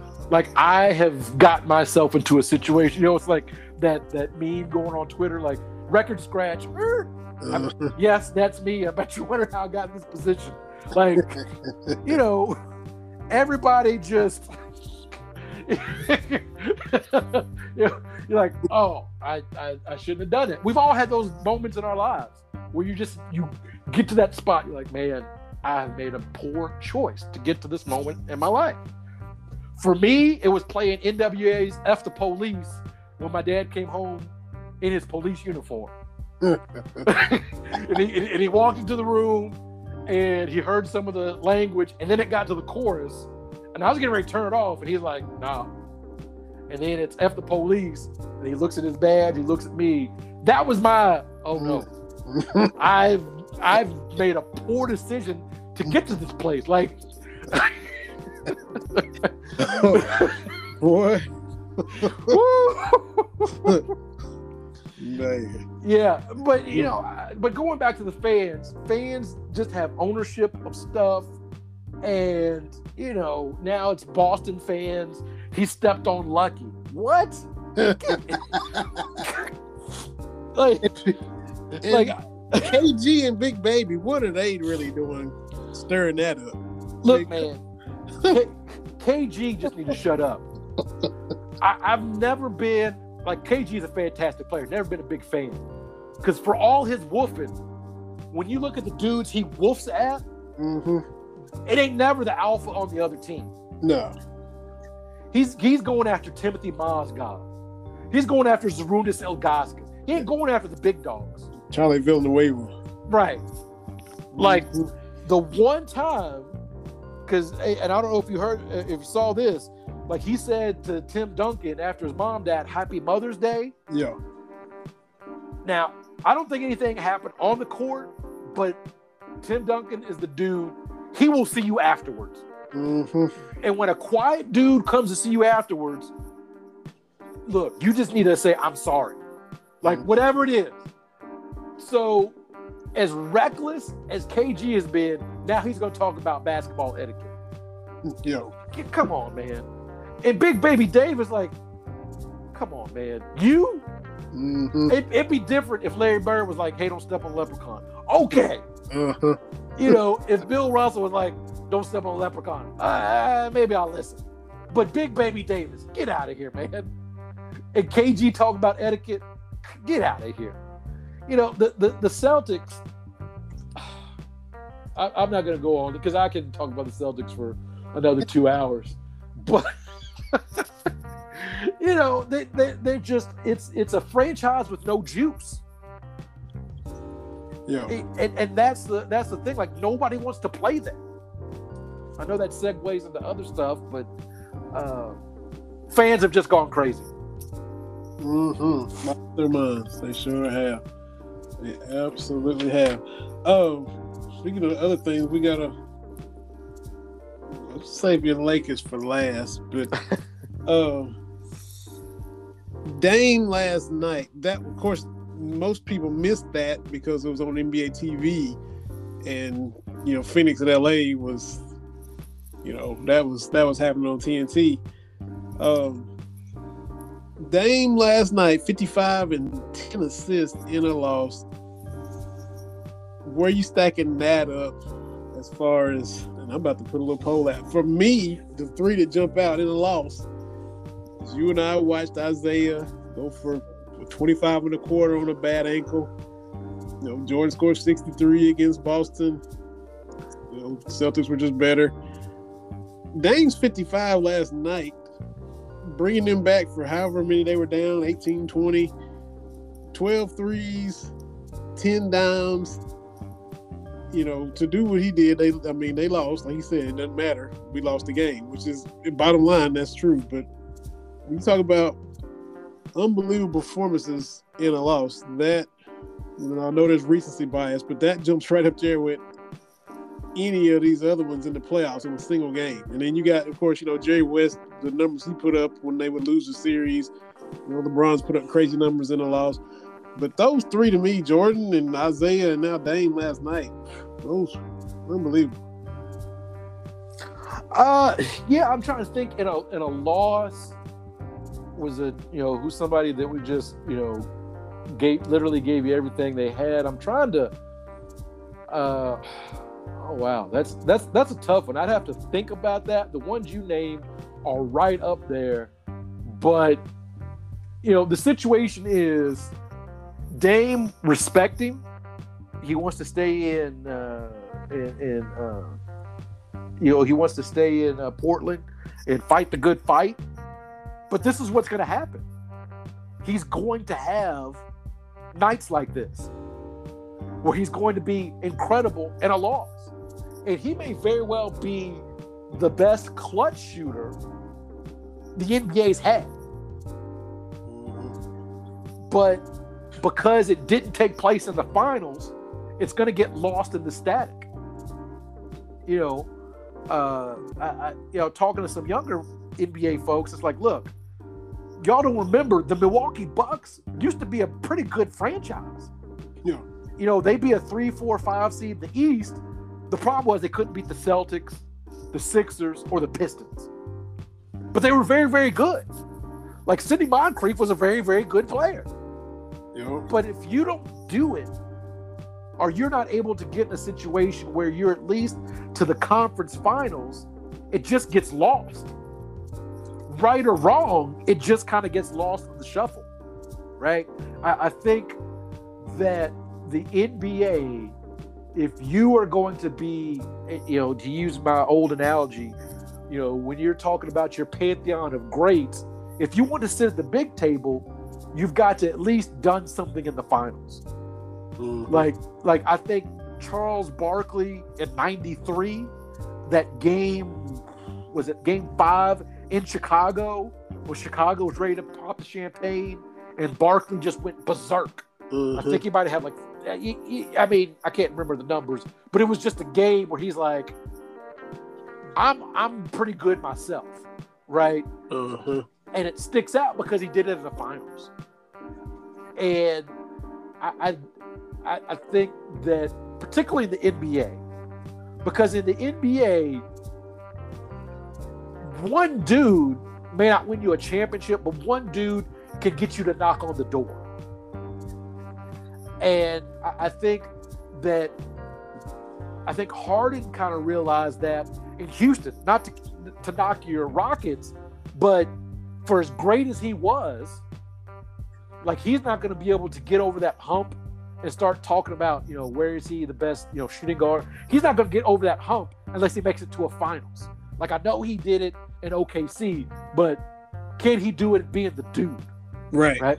Uh-huh. That- he was off the bench back then. Right. That's that's the difference. And that to me is where the NBA is a little bit different because you can look at, you know, some some NFL guys that didn't win big, and you can say, okay, you know, like Larry Fitzgerald, I know he went to a Super Bowl, but you know, he's up there. You know, Terrell Owens, he's up there. You know, I think you can you can you can do that. But the NBA, it's just different because one dude can change everything. And but again, there's only so much one dude can do. So I know I'm kind of talking in circles, but but Dame needs to uh, if if he doesn't want to end up ring chasing at the very end. And, and look, if he's happy in Portland, more power to him Yeah. right? Like, like I respect that. Whatever decision someone makes for their career, I respect it. Somebody wants to ring chase, that's fine with me. I don't care. Like, Uh-huh. you know, like Tracy McGrady, you know, at the end of his career, kind of, you know, Spurs or whoever. I, I, look, at, at that point, Tra- look, Tracy McGrady, like his position is secure. That doesn't bother me. You know, some people it might bother. It doesn't bother me at all. You know, Karl Malone coming to the Lakers. That doesn't bother me Uh-huh. you know, I'm, I'm, I'm cool with that. So, uh, but Dame is just, he's phenomenal.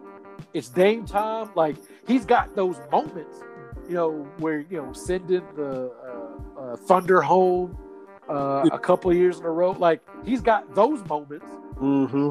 but it's going to be tough to not get lost in the shuffle because he's doing it in the first round. That's the thing. Mm-hmm. That's true. Now for Clippers Lakers, it's been a little role reversal since this time last week. Uh, Lakers drop game one, come back and win two. Like, okay, they're gonna gonna take control. And then Phoenix has come back and won two more. Lakers heading back to Staples, facing elimination. Anthony Davis is injured with the groin, which was a domino effect from like a hyperextended knee, according to Dave McMenamin. And yeah, Charles Barkley called him street clothes last night on NBA on TNT. Clippers rally back to tie the Mavericks. It's 2 2. Got the critical game five tonight. Kawhi and Paul George trying to shake off the reputation that they have well, especially Paul George. Kawhi gonna have his two rings regardless, and he can just probably rub the clipper off of that if it don't pan out. But Paul George, he's still trying to forget get a table. He's still trying to get in the room, and you know here we are again with the and, and this is gonna be until until they get over the hump. You know, if they get out of this round, okay, and then it'll be the same thing in the next round. Well, can the Clippers do it again? So until they actually do it, like you said, the Clippers have to show us that they can get to the Lakers if the Lakers are there in a round, and then get to the finals. They haven't done it. So Clippers and Lakers, a lot going on in this past seven days. Yeah, you know, uh, it's you know, it, the Lakers may very well lose this series, but the issue is if you are going to do as the Lakers do uh, and have done, if you're going to have two stars, you need two healthy stars. yeah, you're right. And you know, people can make jokes, whatever. Uh, but I seem to remember Anthony Davis putting together a pretty good, fine, uh, you know, playoff run way back in 2020. Okay, so stop acting like we've not seen this. Yes, we have. We just saw it six months ago. So Uh, stop. uh, so the Lakers could very well lose. That's you know, uh, I mean, I was disappointed with the performance last night, but without uh, a healthy Anthony Davis, that changes everything, right? With what they do. Uh, still, the same thing I said at the beginning of the playoffs. The Lakers, their plan worked. Okay, like two or three years ago, hey, we got LeBron. Let's go get AD, and they won a championship. You know, those those things happen within two years of each other, right? They did. And so you've got other franchises, they're the ones that still have to answer questions. Right? Did the process play off in Philadelphia? I don't know. Uh, Giannis is a two time MVP. Can he get his team to the conference finals? That's a question that needs to be asked. Uh, we see Boston has fallen apart. Uh, is Utah finally gonna get back? Like, so I, I get everybody's got to get the jokes off on the Lakers. I get that. You know, it it it comes with the territory, but they have proven the way they do things works. Uh, as I've said many many times, since Elgin Baylor and Jerry West, the Lakers, their whole thing, give us two top 10 guys and we will figure it out. And that's how they've got 17 titles, an additional 18 more appearances in the finals. And Like- LA, and it sounds so simple, but LA is a place where people want to go. Yeah, and and and that and and, and so yeah, you know, Bomani Jones and, and uh, uh, Harold Bryant were talking about that, and when you look at the NBA, there are only what four to five maybe destination places that people want to play. LA is one of them Mm-hmm. right? You know, Miami. You know, there are only a few places that can realistically assume we can we can bring somebody in. Yeah. You know, or that or that people want to play here, right? Everybody else Built you- in advantage. right. And and everybody else has to scramble. Draft well. You you got to draft well, and then you've really got to make stars comfortable. Like, look, your Rockets did everything they could to keep James Harden. Yo. They tinkered, they tried, they built everything around what James Harden did, right? But you have to. And they're in the fourth biggest market in the country. They're not in OKC. We talk about Houston. But I mean, look at the Knicks. What Yeah. free agent have they signed? Remember, Carmelo got traded, and I think re-signed. But who, who, who, who's who's going to New York? Mm. You know, Madison Square Garden for all the hoopla we get. That's just the place where people go to make memories against the Knicks. Yo. you know, we've talked about it at the beginning of the playoffs. Like, well, it's better when the Knicks are good. When are they good? That's why Spike Lee, when Trae Young did what he did, that's why Spike was like, "Oh, I've, I've seen this many times before." Yes, the memories I have of Madison Square Garden are the times Jordan would go for 55, right? yeah, you know, it's everybody has a coming out party in Madison Square Garden to prove a point. Kobe went for 60. yeah. You know, Tracy McGrady did a double nickel, I think. It's the place where you go. It's it. Look, Madison Square Garden is the Shawn Bradley of NBA arenas. People lick their chops and say, "I'm going to make memories on the Knicks." hmm You know, Reggie Miller. however you feel about him, right? If his whole career was played Madison Square Garden, you know, he might be Jordan level. Yo, right? So, the, and, and it's crazy that the Celtics are in the same boat as the Knicks, a basketball mad city, right? A, a franchise with 17 titles, which you think would have some cachet, and nobody wants to play that.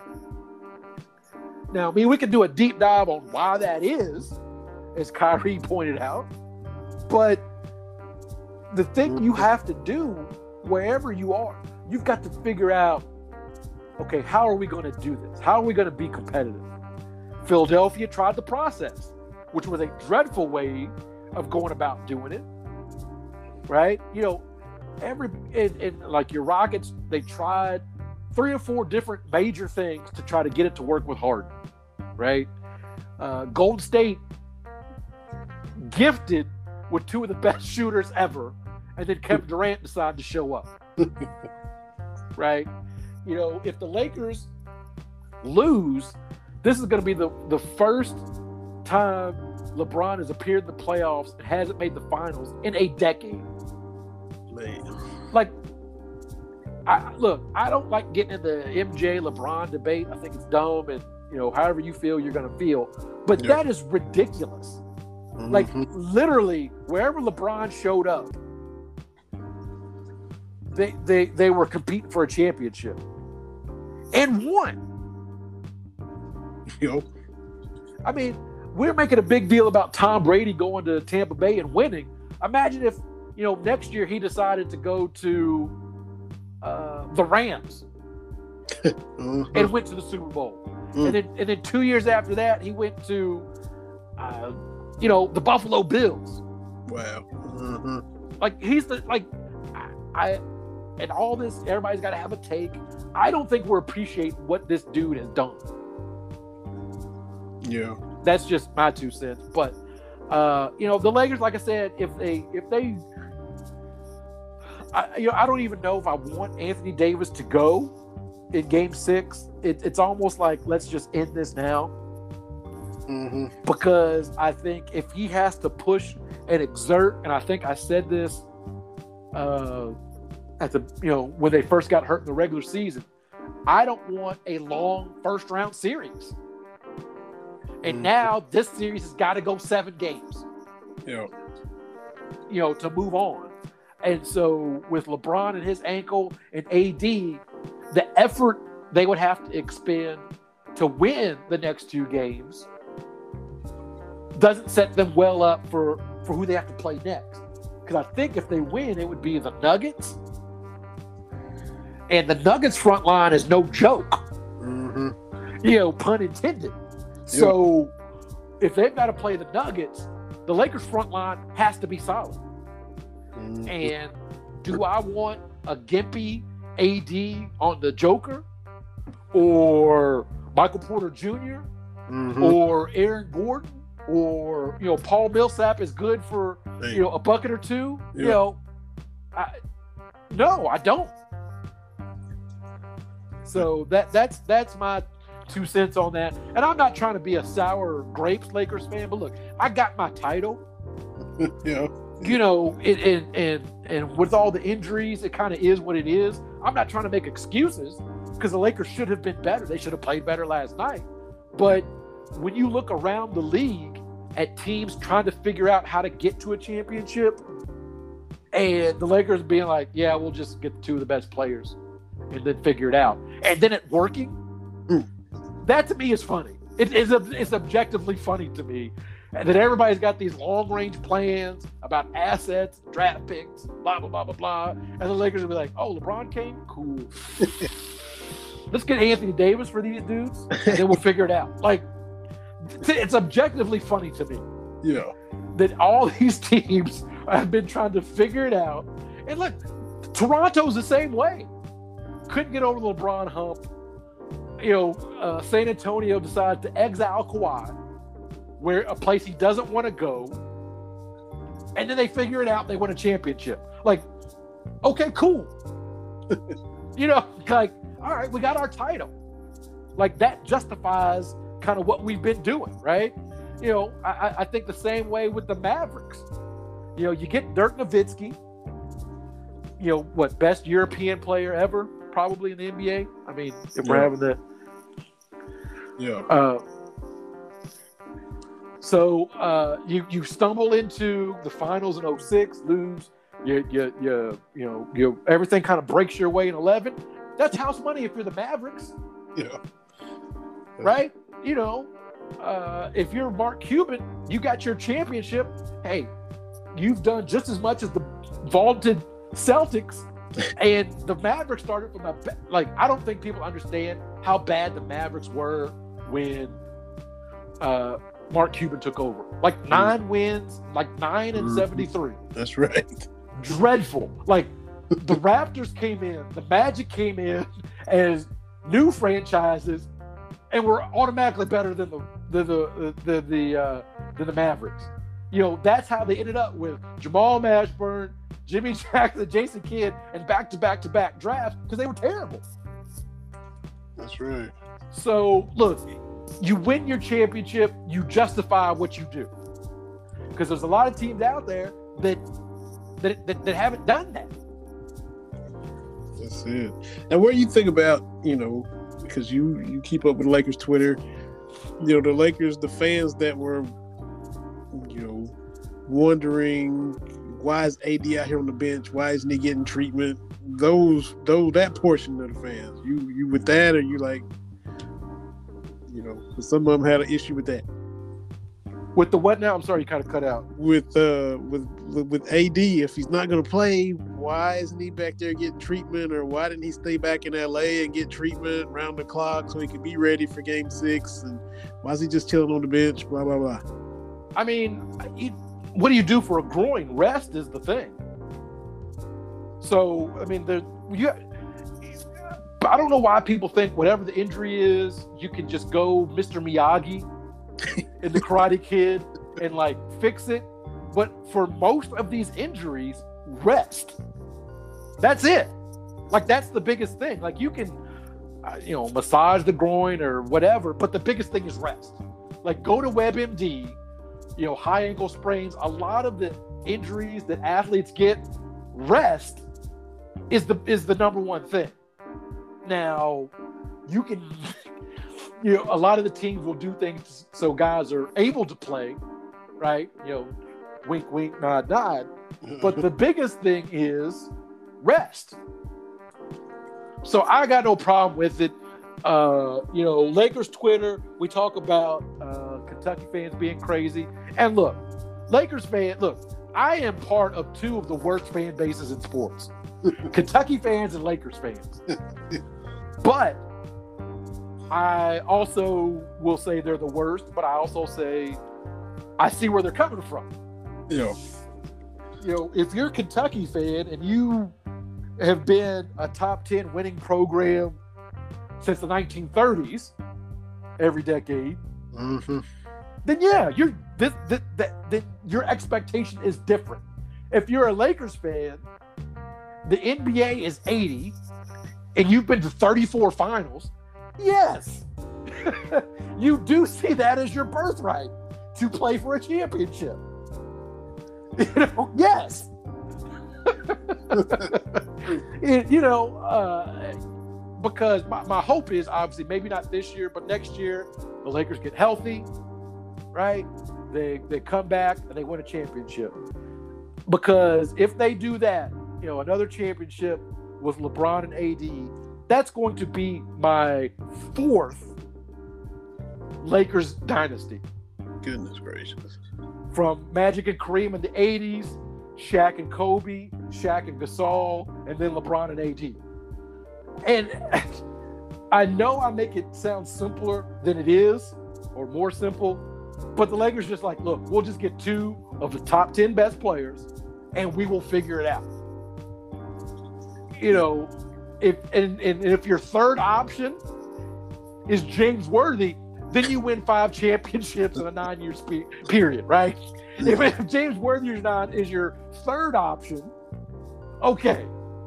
Now, if Alex Caruso is your third option, oh, that's a little bit different, right? if if you know, you know if KCP is your third option, oh. if Kyle Kuzma your third option, and then you get what we got last night. Ooh, y'all so hard on Kuzma. He and, can never get back into y'all's good graces. Yeah, he's just a dude. Lakers Twitter, Lakers fans just they just love to hate. Roast him, man. Pass the ball, do this, Kuzma, blah blah, blink and blank and Kuzma. He oh he catches so much. But the thing is, we love like LA loves the stars, right? That goes without saying. But we love those other dudes. Like Rick Fox is like, you know, and Derek Fisher, those guys are just look, all I gotta do is do a little bit, this team's gonna win. That's great. We're like Kuzma, just do that. Like, right. yeah. don't try to do just do that. and we'd be all right with you. Don't try to do too much. Yeah. Like, come on, Kurt Rambis. You don't Kurt Rambis yeah. don't need 20 shots. That's right. That's right. go out there and get some rebounds, clothesline somebody, and then go sit down. That's all we need you to do, Kurt. Clothesline, Larry bird, get a couple rebounds. yeah, AC Green, just rebound. We don't need you to do nothing else. That's right. You know, the and, and that's the part of LA is when I talk about they get two stars and figure it out, they have really good supporting cast. Right? Like when you look at the the the champion, like if Derek Fisher and Brian Shaw are your, you know, kind of backup point guards, that's a pretty good team, right? Yeah. You know, you you you look at you know Andrew Bynum. We saw his best in L.A. before he kind of went off the deep end. So that's part of the equation too, is getting two dudes and then figuring it out. Yep. But but it also helps if your two dudes are dudes. I'm not talking about like Paul George dude. Right. Yes. Right. I'm talking like if your second dude, depending on how you look at it, is Jerry West, that's a good combo. Yeah. If your next if your next combo is West and Wilt Chamberlain, okay, right? know, Magic and Kareem, yeah, okay. That's what I'm talking about. I'm talking about Hall of Fame dudes, and then you figure it out. That's what I'm talking about, not just dudes. Exactly. Man, another fun show. Glad you had a safe trip. Picture turned out great, and man, we had fun talking to Mohammad. Gonna watch some of these games before I turn in, but uh, had a lot of fun as always. Appreciate you, man. Appreciate you. We got Naomi Osaka in there. We got the crazy fans. Talked UK baseball. We covered everything. We covered everything happening, man. Yeah, absolutely, absolutely. So another good show. We'll do it again. That's it. Let's see what's. We'll put that little poll out there. I think it was a pretty good one. Let me see right quick what everybody's talking about on there. Isaiah Thomas. Uh, which individual performance in a loss is the best for you right now? Michael Jordan, 63 versus Boston, has got the majority of the vote. And then Dame last night, then Isaiah Thomas. 13 votes so far. So that's y'all keep checking that out. Vote on the little poll and have a little fun with it. Thanks again to Mohammad Ahmad. Definitely gotta get him back on. And glad you're back safe, man. Enjoy the rest of your night, TB. And we'll do it again next time, man. Absolutely. Thanks, everybody. That's it. Appreciate y'all. It's been Cats Talk Wednesday from Man TV. This is Vinny Hardy. We'll see everybody this time next week. Thanks for listening.